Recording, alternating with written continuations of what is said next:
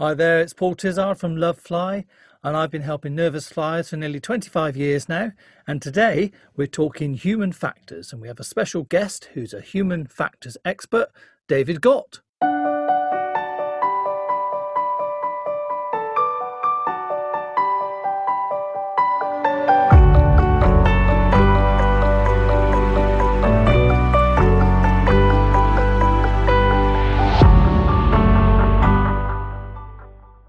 Welcome to the podcast, David. How are you doing? Perhaps you could tell us a little bit about your background and how you got to be the human factors specialist that I know you to be.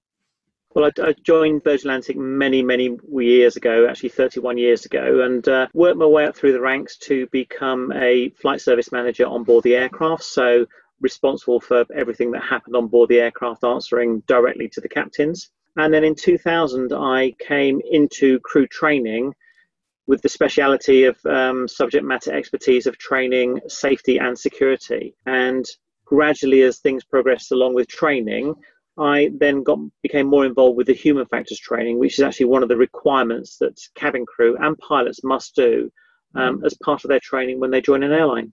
So, to people who may not have heard very much about it, in a nutshell, what is human factors about? It's basically about us as human beings. Uh, and a lot of times, and a lot of things, we are possibly the weakest link. Have you ever put milk um, in a cupboard or, or, sugar in the fridge or, or just Never. done something really, really strange? and thought about it why did i do that that that that's us as human beings we you know although we're all very similar we all have these sort of little tiny failings that we do and sort of things that we tend to lapse into as human beings. So that's basically what human factors is about. Is about us interacting with uh, the machines and also interacting with with other people on board the aircraft. So, for a nervous flyer who might be listening to this, what reassurance can you give them in terms of the human factors training side of things? It deals with a, a various um, number of subjects, and these subjects have gradually developed over the years. They contain things like assertiveness, uh, situational awareness, information acquisition processing, leadership, and cultural awareness. And so, and again, with all these things going through the, the training, these are all part and parcel of how we react and how we mesh together as a team on board that aircraft and again dealing with the with the technicalities you know that's happening. We've also covered such topics such as sleep. Uh, again, especially if you're flying long haul, your body clock goes through various numbers of changes. How do you deal with your sleep patterns when you come back off a long haul trip? We're all, you know, we're all different, so it's about finding your patterns, and also about dealing with modern technology. If you think about where we are now with things like smartphones and tablets and computers and things like that, you know, it's a lot more technical savvy, and things like that they're just so much more reliable. But every now and then, you know, you either have the sort of potential blue screen problem or, or something happen with your phone. It's like, ah, what do I do? And then you sort of realize, you know, sort of things technically have gone wrong, and now you as a human being can't really function properly. Oh, so it's like for you, is it? Your phone fails, and that's it. You you give up. yeah. Well, my 16 year old uh, uh, teenage daughter, yes.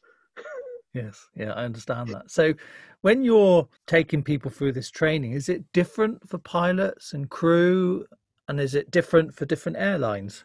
The the human factors training for airlines is all exactly the same because it's it's governed by regulations.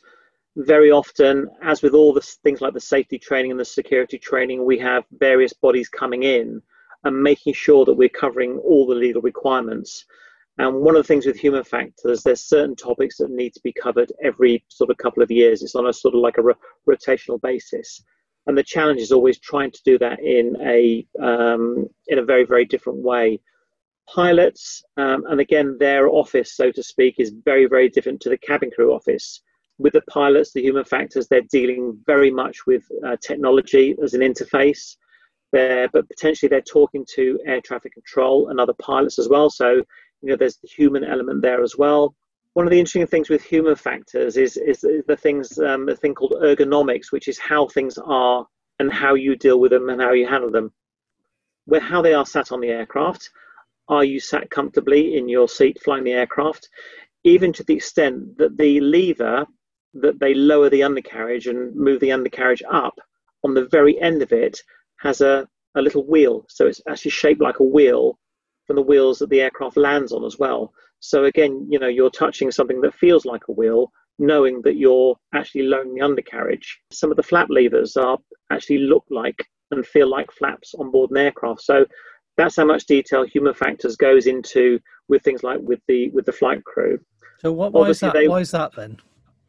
Again, because us as human beings, sometimes a lot of times we will just end up going into, for want of a better phrase, automatic pilot.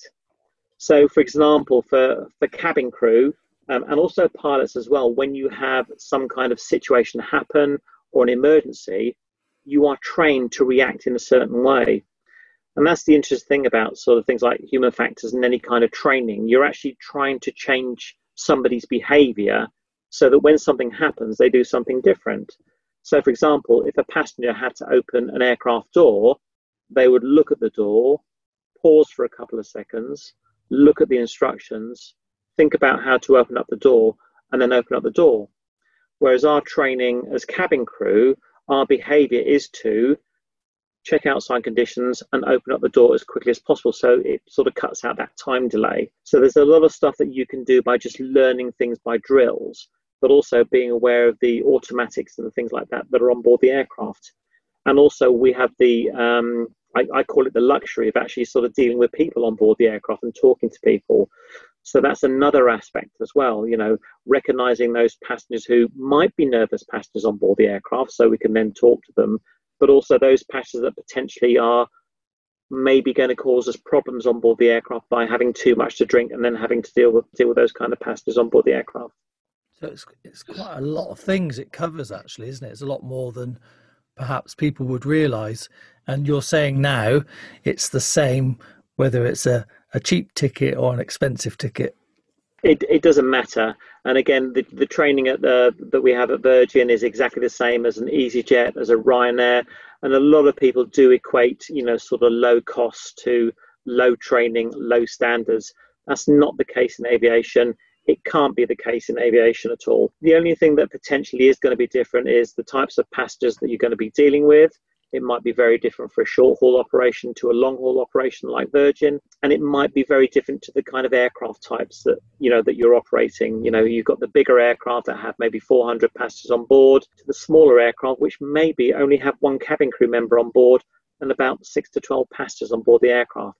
But the training is all exactly the same from the safety, from the security to the human factors as well about how we deal with people and interact with the machine how long has this sort of human factors training been around? Is it a new thing? Is it? It's it's it's not a new thing, but it's actually quite amazing how it's actually developed. Initially, it was sort of developed by NASA, surprisingly, and uh, and and then eventually one of the American airlines actually took it up. What actually happened as technology improved and got better and better and better, the aircraft systems were a lot more efficient and well designed unfortunately, the weak link um, in the machine, so to speak, was the human being. So what you actually had, you had an improvement in safety, but then you had a situation where things were happening to aircraft which were perfectly serviceable, which should not necessarily have happened to an aircraft that could continue flying and, and staying there for whatever reason. So, David, how long ago did all the human factors stuff start? Well, it was first sort of taken on board by um, by United Airlines, who sort of used it in their with their flight crew training. And in those days, it, was initially termed Cockpit Resource Management or CRM, and that's gradually how it became known. And then gradually they realised that spread across to other airlines.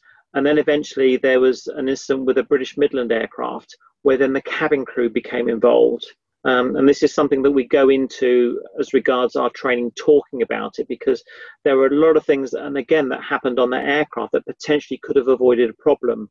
The main issue with that particular incident was the flight crew switched off the wrong engine. Lots of other human factors involved from the flight crew side. But one of the contributory factors from the cabin crew and the passenger side was that the cabin crew heard the flight crew um, captain make a PA saying which engine they had shut down, but they knew it was the wrong engine they had shut down because they'd seen something happen to the engine on the other side. But this wasn't communicated to the to the flight crew. Because at that point, at that um, and again, there was lots of things happening. Um, basically, there was a communication issue with the you know between the flight crew and the, and the cabin crew. And again human factors you know we, we tend sometimes tend not to get on with everybody but you try and work well together. And at that point that's when the cabin crew became involved involved in uh, cockpit resource management and then it became crew resource management. And then gradually it started getting more and more legislated and evolving. And eventually we, re- we reached a stage where we were actually having combined flight and cabin crew human factor sessions with up to 40, uh, 40 crew and a mix of pilots and cabin crew, which is only a good thing. And it's even developed as well to the extent of where we now talk about the passengers, because the passengers potentially are a human factor um, in incidents and things that happen on board the aircraft as well. Something that occurred to me was as you were talking, I was reminded of a phrase that you have used when I've heard you talking to nervous flyers, and I wondered if you could elaborate on it. Is that the phrase is tombstone technology? Tombstone technology, yes. It's a phrase where we uh, we often use this in the aviation industry. We learn from incidents that have happened in the past, and what has happened in the past truly stays in the past in aviation, because something that has happened at that particular point, the amount of research that goes into it, the amount of investigation that goes into it as well, you will obviously have these initial reports, and sometimes that is quite frustrating because I've noticed that when you do have something, especially in aviation, when something happens, you will always have always have some kind of expert that will come on and that will talk about it. Is that sort of expert inverted commas? Well, I've always noticed the word before. It's former so and so pilot, former air traffic controller, former cabin crew member because those of us in the aviation industry we know that you don't comment on anything that's happened straight away because you don't know all the facts. And this is always the problem you know with the with the mm. press. Sometimes you just get all the story out there because it sells newspapers and it sells time on television. We all know that we need to wait for and what will happen quite quickly there will be a preliminary investigation. And if something needs to happen quickly then that will be done and then the investigation will carry on and continue. And then what will happen is there will be a whole list of recommendations that will come out from the various authorities, some of which are very quick to implement, which may just be a, a change to crew training or an updating of crew knowledge, and I mean pilot and cabin crew knowledge, and some may, some may involve technical changes. And again, one of the examples I can probably use is the escape path lighting. You know, that's all common knowledge these days. You will see the cabin crew point that out on their safety demonstration. That was brought into aviation because of an incident that happened where people were struggling to get out of an aircraft when it was a smoky environment. So the lighting will guide passengers to the exit. So everything in aviation is thought about. And, and again, this all links into human factors, how we would react.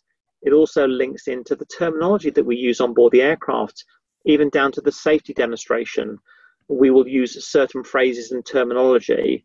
And generally, in our commands, when we need you to leave the aircraft quickly, will always be positive commands and not negative commands. A process of continual learning. It is both for the cabin crew and the pilots. I, I don't know very many occupations where potentially every six months to a year, or even every time you go to work, you're actually tested on your knowledge and that knowledge must be up to scratch. Otherwise, there is potential for you to be removed from that particular flight and not operate that flight. And bearing in mind, it could be a five night Barbados. you don't want to be missing out on the uh, one of the benefits of, of being either cabin or flight crew. So it's a fantastic job, but those people that are cabin crew and flight crew, they've earned the right to be there for you know from their training. You're right. There are probably not many jobs where you think every six months you get tested on your ability to do it. And you take driving, for example, we don't get our license and that's it, isn't it? Until we're about 70 ish, and then you have to yeah. say something to somebody. It's a, yeah, it's a scary thought. So this human factors stuff sounds great. Okay. And I'm interested if that's extending into other industries now and, and perhaps that's because I know you're leaving Virgin. Is that something you're looking to do? It, it is potentially. Um, I mean, at the moment, I'm volunteering for a thing called Project Wingman, mm. uh, which is grounded air crew who are going into the NHS hospitals um, and setting up like a, a first class lounge for the NHS staff because they've been working all through this COVID situation and they haven't stopped. As I say, I will be leaving Virgin uh, shortly, but you know, I've had about six months where I haven't sort of been doing anything at all. And we, we do know that human factors is covered in the NHS and there are potential opportunities and they're going to be quite lucky for opportunity to do some training for the NHS in relation to human factors. Again, a subject I'm, you know, along with a lot of my colleagues are, are quite passionate about. So, you know, fingers crossed and we'll see what happens. So the plan is to take your human factors expertise into other areas if you get the opportunity to do that. Yes, because there's a lot of things that, that are very easily transferable. And again, if you think about the uh, you know the similarities in the NHS, there are you're dealing with people, you're dealing with processes, and also you have a framework that you have to deal with as well. You have a hierarchy that you need to deal with. You have cultural differences, and these are all elements that are contained and embedded in human factors. So, you know, it's a skill that's very, very easily transferable and, and something that I would actually like to keep up. Mm. In your opinion, with so much mechanical backup systems and processes in place in commercial aviation, and the pilots and the crew all going through this human factors training, will it ever be 100% safe to fly? I can't say anything is going is going to be 100%. Do you like that question? Um, there's yeah. I mean, at the moment, they there are pilotless aircraft that are flying around. And I think it's going to be potentially a very brave passenger that will get on a flight where there is nobody actually at the front, and there is somebody in an office somewhere, airline corporate office, who's actually flying the aircraft from the actual ground there's another thing where they're saying that potentially, you know, they they over the years they have gradually reduced the number of flight crew that have been on the um, on the flight deck of aircraft because originally you had like a radio operator, you would have an engineer that would be on board the aircraft. Obviously, you'd have a, a second officer, you'd have a third officer, you'd have a first officer, you'd have a captain, and that's gradually got less and less to the stage where we are now, down to a minimum on most commercial aircraft of two pilots. And again, if somebody something happens to one of the pilots, then the other pilot can take over. There's lots that have been replaced by automation because sometimes the basic tasks can be very easily to do and tucked away in a computer system somewhere. There are some commercial aircraft, very small aircraft, that do fly with one pilot, and they do, they do say potentially that they the next stage will be a pilot and a dog, and the dog will be there on the flight deck to bite the pilot's hand if he touches anything. but uh, I think for the moment, I don't think commercial aircraft will go that way. In military aviation, a lot of the seats actually face backwards. And again, that's, you know, from a safety point of view, that's a really good idea. That's why generally a lot of times you'll see the crew seats on board the aircraft, you know, facing, uh, you know, facing backwards. So you're actually facing towards the back of the aircraft. Why don't we do um, that with passengers then? And, and again, it's, it's, the, it's the passenger perception the moment we, we, we're in cars, we like to travel facing forward. We would like to do that on the aircraft to see where we're going. So it becomes that very, very fine balance from a commercial point of view. And it's, it's a bit like serving alcohol on board the aircraft and dealing with people. You know, you, you know, you've got some airlines that will you charge for it so you can limit the consumption. Some airlines, you know, passengers and passengers can just buy as much as they want or drink as much as they want. So it's going to be a very brave airline that actually turns around and says, you know what, we're not going to serve any alcohol on board the aircraft. But I mean, have we, have we seen things happen and, and develop? You know, sometimes things do change and then everybody else follows trend. It's one of those watch those spaces and see. Mm. Yes, I certainly like the surety of knowing there's a backup pilot or there's two pilots that are equally well trained, but obviously different levels of seniority, but that gives me some sort of confidence. I'm sure a lot of people feel the same who are scared of flying. That's also that's also another thing as as regards human factors as well is the the hierarchy, um, and again the rank structure. You all have you will always have a captain. You will always have a first officer. You'll always have a cabin crew member who will be in charge. In some cases, you might have an extra cabin crew member. Although there's still the hierarchy and the command structure, everybody very much works together. And that's part and parcel of human factors. There is no reason why, say, for example, a flight service manager, the cabin crew member that's in charge, can go into the flight deck and speak to the captain and say, you know what, I think maybe we should do this or this should happen and again vice versa as well because it's very much about a conversation that you have so that everybody is sort of working together on board that aircraft and the same you know for the first officer the first officer can challenge the captain as well and it won't be a case of i'm the captain i'm in charge you shut up it's a case of okay let's have a chat about this and work out each other's thought processes and it may be a case of actually you know what i'm going to take the decision yes that, that's actually a good idea We'll go ahead and do that. So it's very much about working together. So a lot of those barriers have been broken down. I know that uh, I talked to lots of different airlines, and some still have like a, a seating order on the bus. So you land at your destination, and then you have the pilot sat at the front, and then people sit in rank order on the bus to go to the hotel. Does that still go on?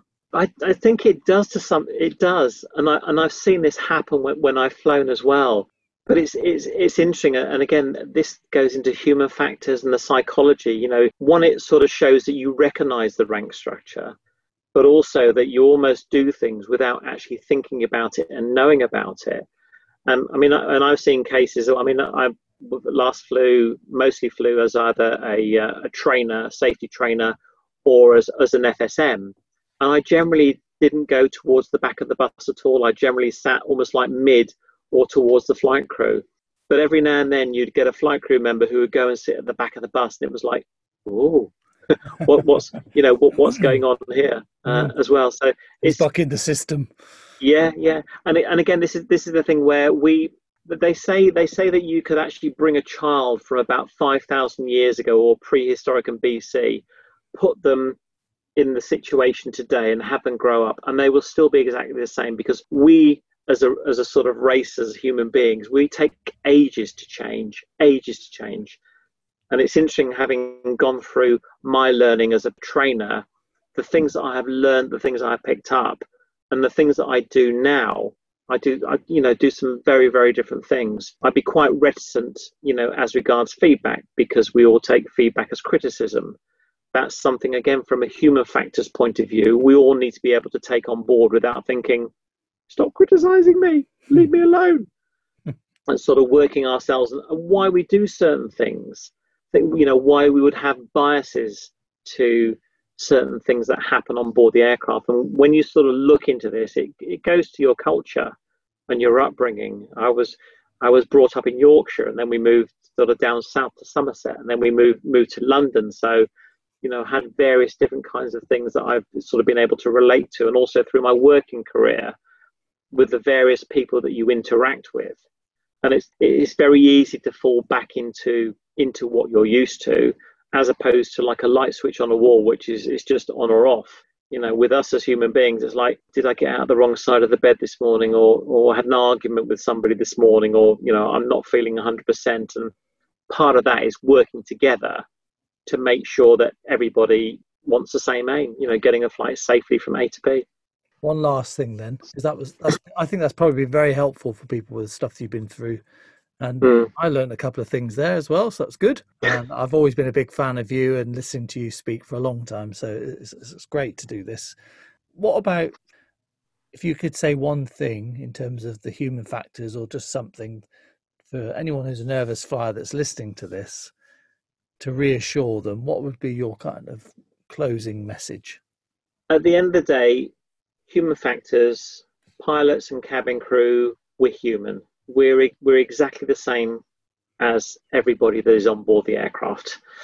You know, we all have different sort of upbringings, different jobs, decided to do very, very different things. But the important thing to remember is, as we want to either get to our destination, if it's a Barbados or a Los Angeles, that's part and parcel of being long haul flight crew. But we also like to come home as well.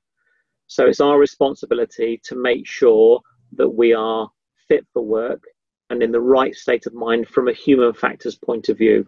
because, like everybody on board that aircraft, we want to get safely to the destination. You know, we will take everybody safely with us on that flight.